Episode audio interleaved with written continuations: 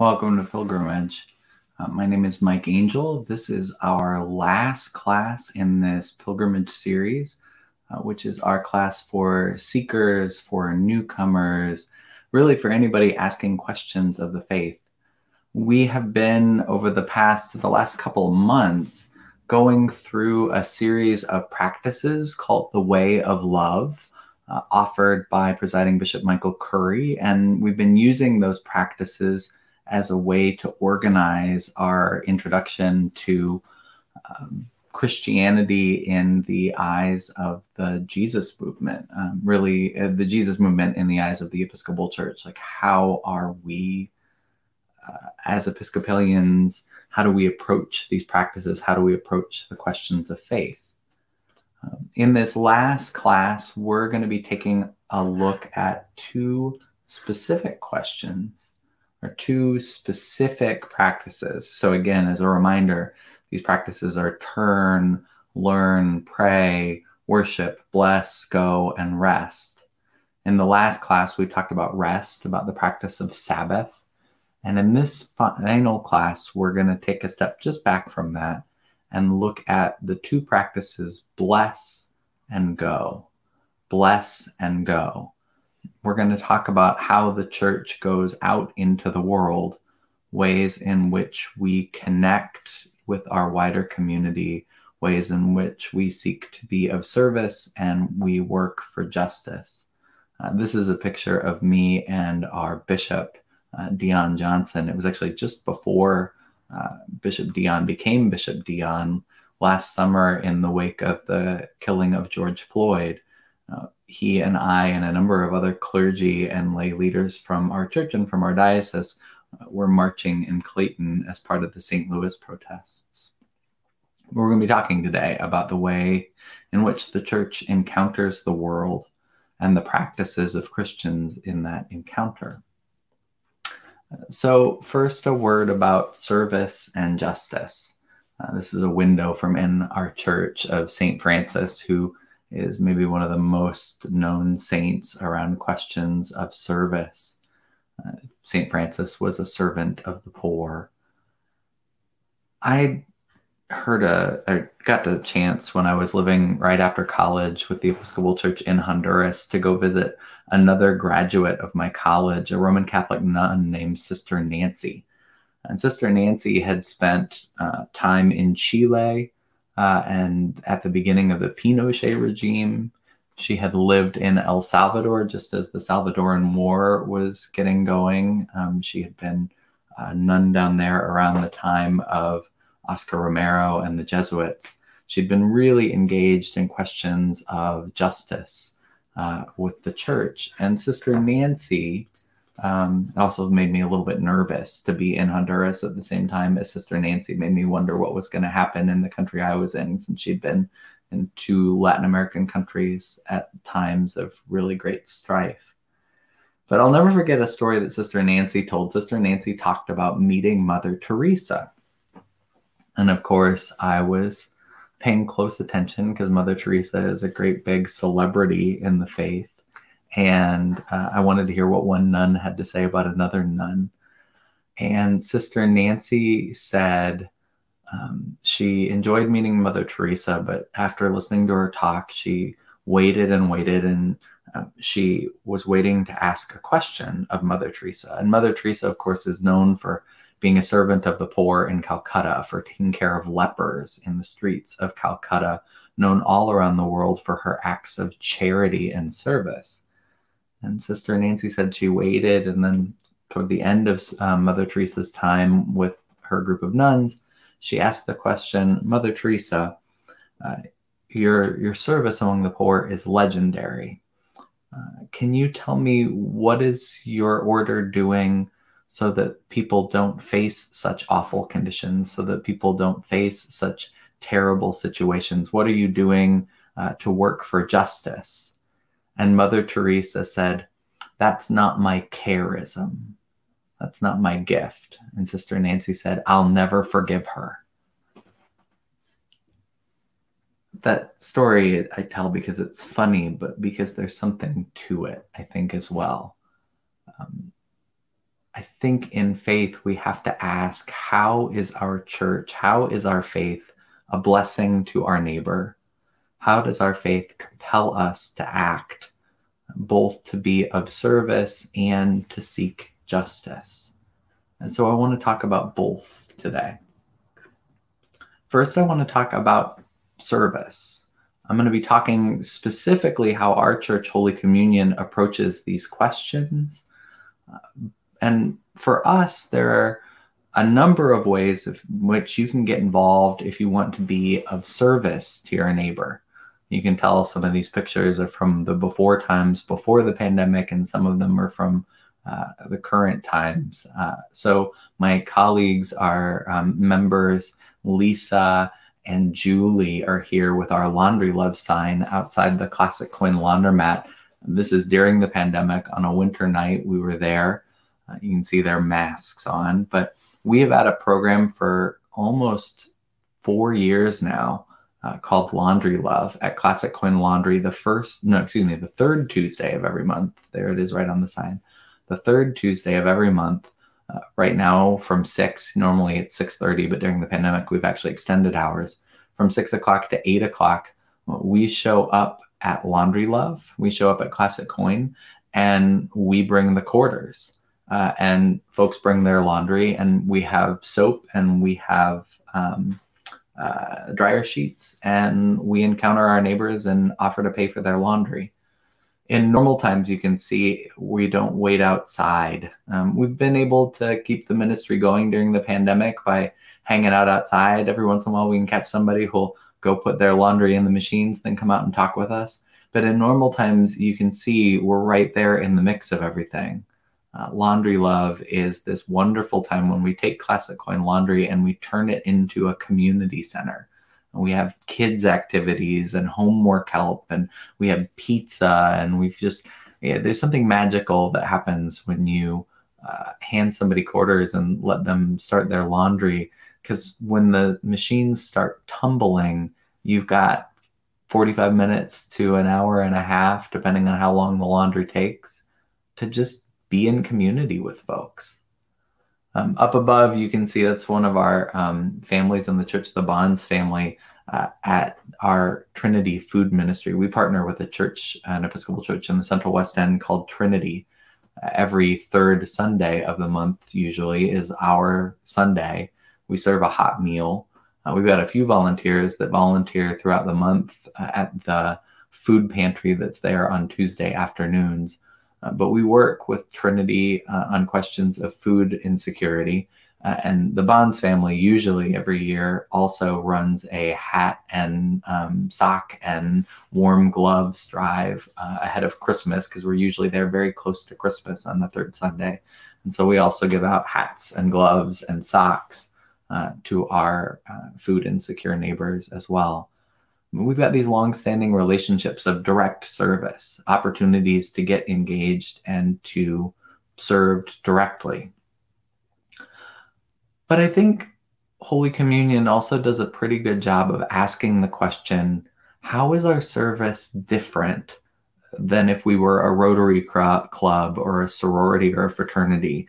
Uh, we value service but what makes it different and I think for us, what makes it different is this idea that Jesus gives us in Matthew. Um, at the toward the end of the Gospel of Matthew, Jesus' disciples ask where they will find Jesus when he's gone, and Jesus says, "Well, you'll find me whenever you serve." Uh, whenever you you clothe the naked whenever you feed the hungry whenever you visit those who are in prison whenever you comfort the sick. As much as you do unto the least of these you do unto me. I think what makes it different is that our service prioritizes relationship. When we're at our best, what we're trying to do is build relationship. One of the things that makes Laundry Love so transformational is not just that it helps people get laundry done who need to get their laundry done. It's not just that it makes uh, financial decisions toward the end of the month easier for some families who are having to decide whether they're going to buy school supplies for their kids or get clothes cleaned. It's the relationships that get built through Laundry Love, we've built some relationships that have helped folks. We've built some relationships that have helped folks. Um, we, we, helped a, an older woman who was living in really substandard housing uh, encounter her landlord and get some issues fixed. Uh, we helped somebody else get moved from one place for another. Uh, we've had volunteers that have helped people register to vote and sign up for food stamps. We've built relationships at Laundry Love we've got families that come every month that are members of that ministry and look forward to seeing us and seeing one another. We're building community, we're building relationships. I'll say a little bit more about that in the long run, but I think from Christ's perspective, the hope is not just that there's a transaction that takes place in service but that in a Christian perspective, from a church perspective, the hope is that a relationship is born that can be transformational. It leads us into questions of justice. When we talk about building relationships, how do we build relationships that compel us to act? And how do we build power to make change? At Holy Communion, we're in the midst of asking those two questions. Um, on the page for pilgrimage at holycommunion.net for this particular class. So if you're watching it on the page, it'll be down below. If not, I'll put it in the links after the video is done live on Facebook and on YouTube. Uh, it'll be in the links uh, on the comments as well. But we have a program called Faithful Action at Holy Communion, and it's still in its early days, I would say. Holy Communion has marched several times. Um, we've participated in everything from the Pride March to the Women's March uh, to community rallies against gun violence and vigils with the LGBTQ community. But I'm part of a school of thought around justice that says that power is not a bad thing. Power is the ability to make change, and you have as much power as you have relationship. So uh, this is actually an action that I was a part of in Washington D.C. Here in the picture, uh, my church where I served in D.C. made these T-shirts, but we were part of an interfaith organization that organized for power, that organized together to make change. And we organized one of the years that I was there a big action in Washington D.C because we were trying to get the city to invest again in more services for the homeless, uh, particularly a very particular program called Permanent Supportive Housing. This was a long campaign. Uh, we started early um, in this campaign, long before we did an action. We started by listening. We listened first to a number of churches in the downtown Washington, D.C. area to ask what was going on in their lives, what was an issue of justice that they were sort of stirred up about. And it turned out we were all concerned about our neighbors who were experiencing homelessness. And so we started getting to know some of our homeless neighbors, and there were community leaders within the homeless community that we started to get to know. And we started asking questions about with them about what were the issues they were facing and part of what we were hearing was that there had been a program in Washington, D.C. that worked to house the most vulnerable among the homeless. Folks with multiple addictions, often multiple diagnoses of mental illness, folks that were going to have the hardest time ever uh, getting up on their own feet. Uh, folks that oftentimes this, the system doesn't serve well because so often in homeless services, even today, uh, bright leaders in government will condition help on whether you can stay clean and sober or whether you can hold down a job. Well, folks with multiple addictions and multiple mental health um, issues, Uh, oftentimes, those two are linked because folks with multiple mental health issues that can't get health insurance end up self medicating with street drugs. But they were going to have the hardest time staying clean or holding down jobs. And there were a number of folks in the homeless community that were concerned about some of their most vulnerable members in the community. And they said there used to be this program called Permanent Supportive Housing that would go and find the most vulnerable folks the folks that were the least likely to be able to take advantage even of programs that were available, uh, that were the least likely to ever get a job or sell street sense or be able to have some hustle, the folks that really were vulnerable. They said there used to be a program that worked to put them in housing first to give them social workers and nurses and get them with a roof over their head and and and square meals and supported that program existed and under the mayor's administration of the current mayor that program went away and we want to see that program come back. So a number of churches and synagogues got together and we worked with these homeless advocates over the course of about a year uh, and this was our biggest action. At one point there was a city council race that was going on and in Washington, D.C., unlike in the state of Missouri, you can vote early. That's encouraged in Washington, D.C. So we created an early voter action. We printed all these t shirts and handed them to homeless folks. And we got about 200 people together to talk about the issues of homelessness in Washington, D.C., talk specifically about why it was important for the city council to invest again in permanent supportive housing. And then we just went and voted together and it was awesome because for the next several months whenever i walked around in um, washington d.c i would inevitably see somebody from the homeless community who was wearing an i am a voter shirt. They're patterned after the i am a man slogan from the civil rights period. But we built relationships. We built relationships and asked what would be a fundamental thing that would change the power dynamics here we built those relationships we acted together and in the end we won 6 million additional dollars in the city uh, to go towards permanent supportive housing. The city council restarted the program started accepting more people in. It takes time it takes energy to build that kind of change and it takes relationships. We're in the building phase at holy communion. But if you want to learn more if you want to be involved in that kind of action i'd encourage you get involved with our faithful action, reach out to me. Um, we're looking for partners to help us to build that kind of listening process at Holy Communion right now. But it's an example of a way a faith community can go and listen to their neighbors and seek to be a blessing in their neighborhood. At Holy Communion, we also believe that international um, partnerships, international relationships are important. This is something that is sort of an, a common theme for churches. Um, a lot of churches tend to have an international partnership.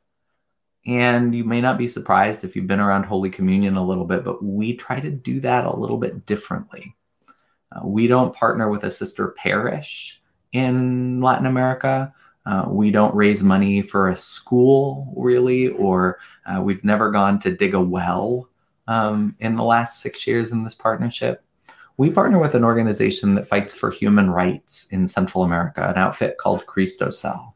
It was founded out of the Anglican Church in El Salvador, uh, and we do pray for them every week in our prayers of the people. We also alternate visits every other year in normal times. If, if there weren't a pandemic going on, we would actually be getting ready to go down to El Salvador this summer. Uh, but we will, when we're able to go down, we will take a group down to visit but we go also invite Cristosal up to uh, St. Louis. We've invited leaders up. We've had presentations at um, Holy Communion and at Washington University around questions of civil rights and human rights. Uh, this picture I took on one of my trips. I actually, in addition to Holy Communion's partnership, I've actually been invited to join the board of Cristosal and you can see in this picture, I got to accompany a couple years ago a group of families who are family members of folks who were killed in the largest massacre that has happened in modern history in this hemisphere during the Civil War in El Salvador. At one point, the armed forces of the country came into the village of El Mozote and killed over a thousand people. More than half of them were children, and a number of them were slaughtered inside the church in the village. Most of the bullets were used are bullets that the US government provided that were manufactured right here in Missouri. Cristosal, in its strategic litigation, is helping to prosecute this case. And they've been working on this case. It's a case in the Supreme Court in El Salvador for a number of years now. And it's not just been about preparing the prosecution. They've had to have strategic communications um, and they've had to fight back several legislative attempts to change the law so there would be no case. But they're making steady progress. If this case is won, it would be a huge deal because it would say there is a precedent in Latin America, there's a precedent in El Salvador that if you commit this kind of crime, you can be prosecuted, you can be held to account. So our partnership is different. Our partnership seeks um, to educate us about questions around human rights, about the connections between our government and businesses in the United States and human rights abuses in Latin America. And whenever we go down to Central America, we take a group of folks and we encounter a similar sized group of Central American activists and folks who are working, and we join a class together around questions of human rights. Together in our international partnership, we take a position of learning. It's not that Holy Communion comes down to teach folks, it's that we come to join a community of learning and a community of advocacy to try to learn how to better support human rights throughout the whole region. So, our international partnership of Cristosal, you can learn more about by following the link at the bottom of the page for this class. I'd encourage you to do so. And I'll be putting more information out after Easter. But if you're interested in learning more about the approach of human rights, Holy Communion, since we're not sending a group to El Salvador this year, is going to offer some scholarship support for some of the distance learning. Uh, Cristosal is doing global school. That's what they call their, the programs like our pilgrimages down there. They're doing global school courses online these days. And Holy Communion would offer a partial or full scholarship if you'd like to participate in one of their online courses get to know our partners a little bit more. So, some of you grew up in traditions where if you were going to another country, you would be going there to tell the good news of Jesus Christ.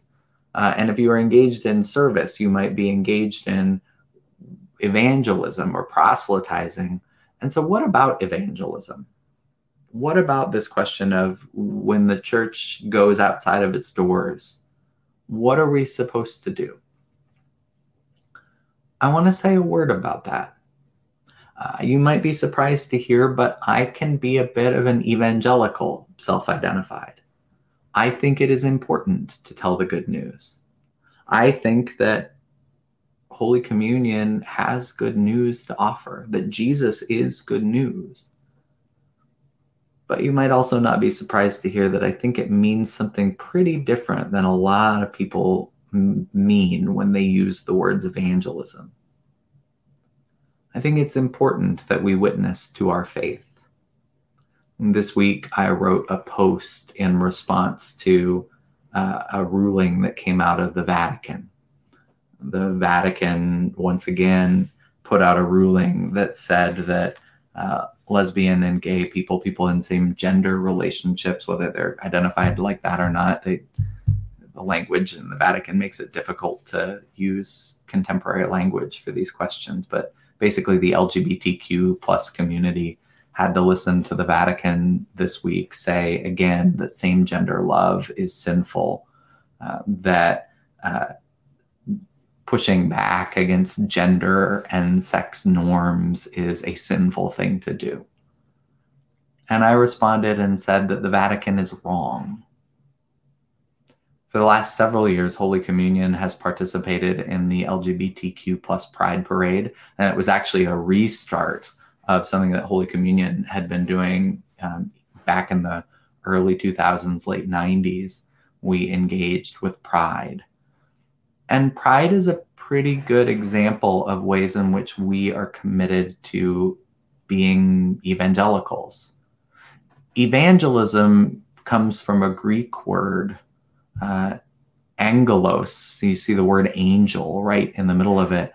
Uh, an angel is just a messenger, somebody who brings news.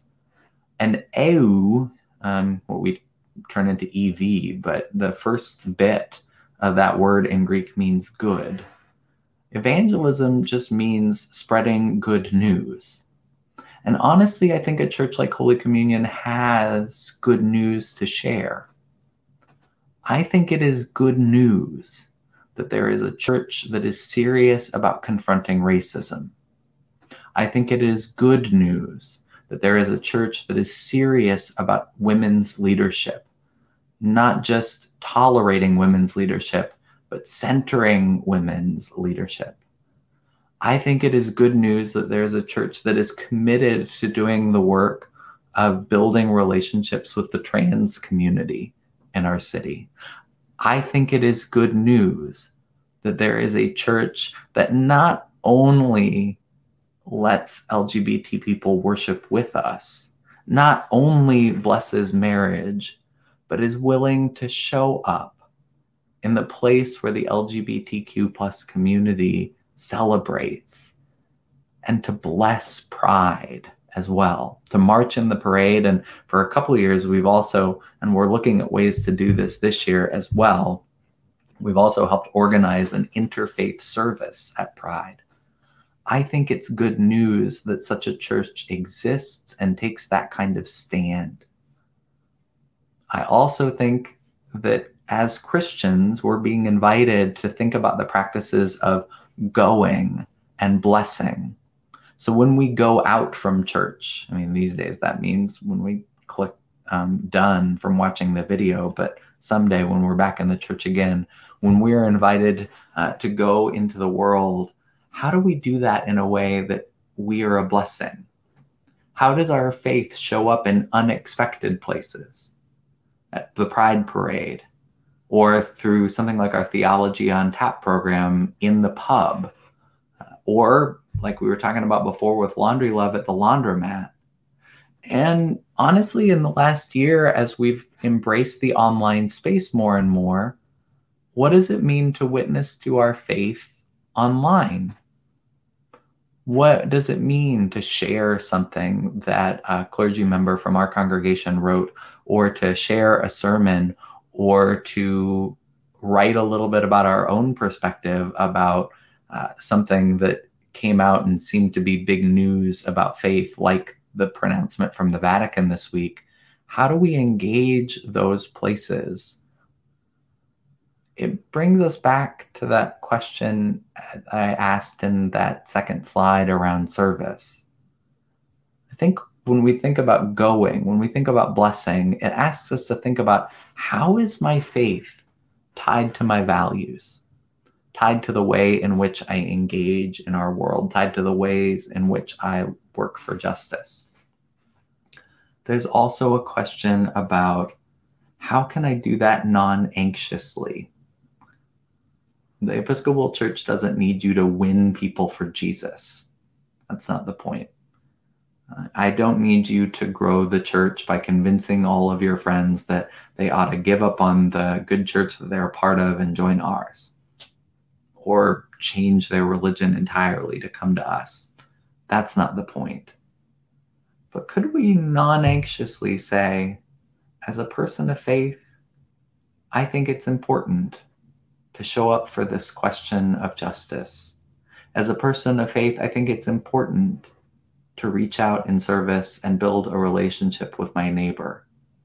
I don't need to be hyper anxious about that just because you know other churches other people who call themselves christian have defined the terms of what that means i can just simply quietly say i'm doing this because i believe i know that i need to be engaged in questions of service and justice because I believe that Jesus tells us that God takes a side, that God is always on the side of the marginalized, that God is always with those who are least and lost and left out in our world.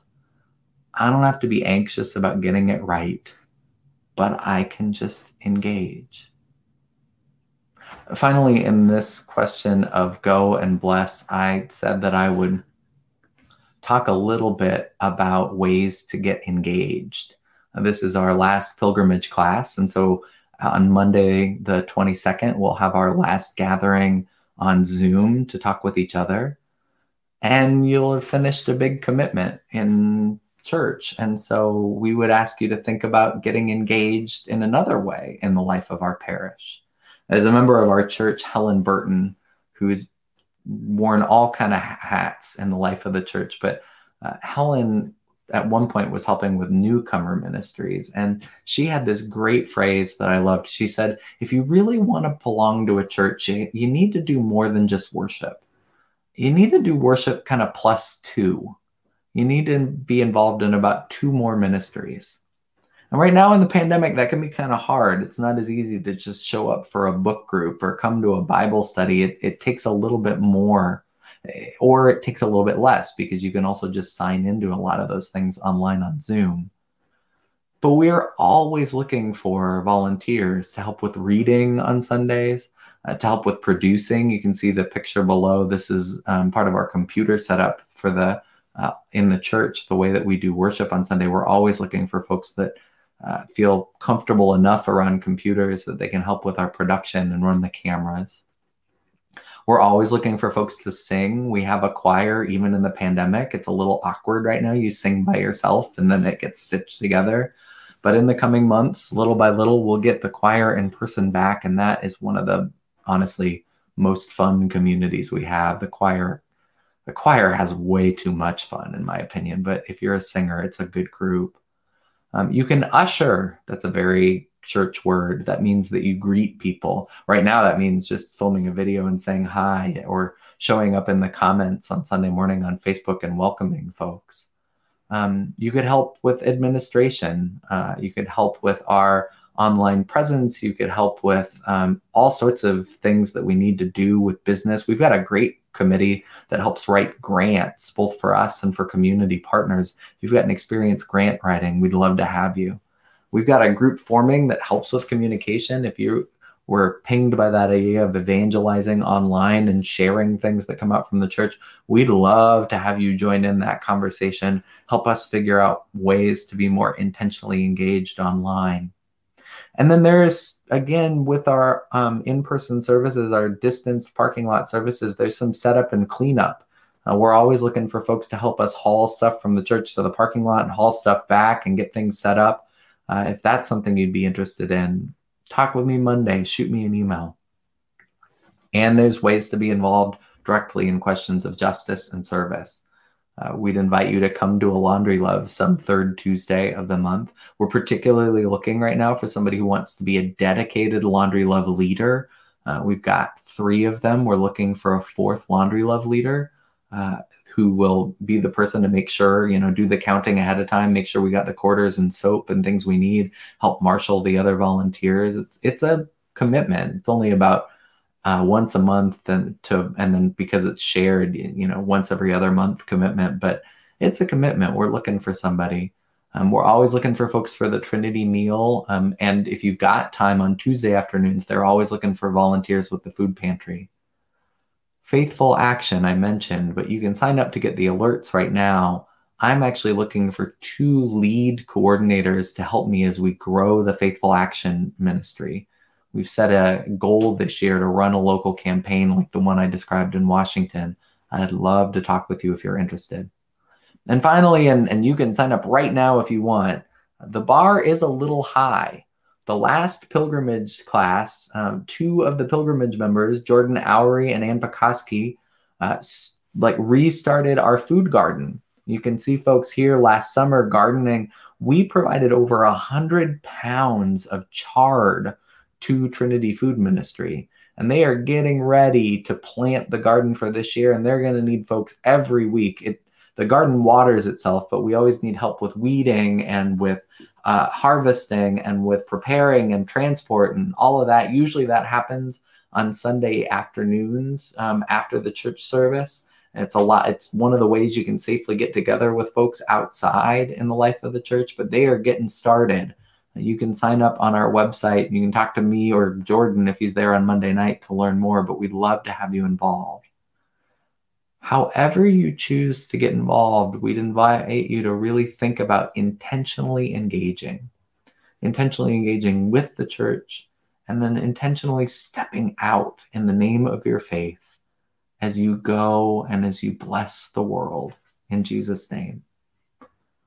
Those of you in the class, I look forward to seeing you on Monday, the 22nd, for our last Zoom session. And look for emails from me this week. Thanks so much.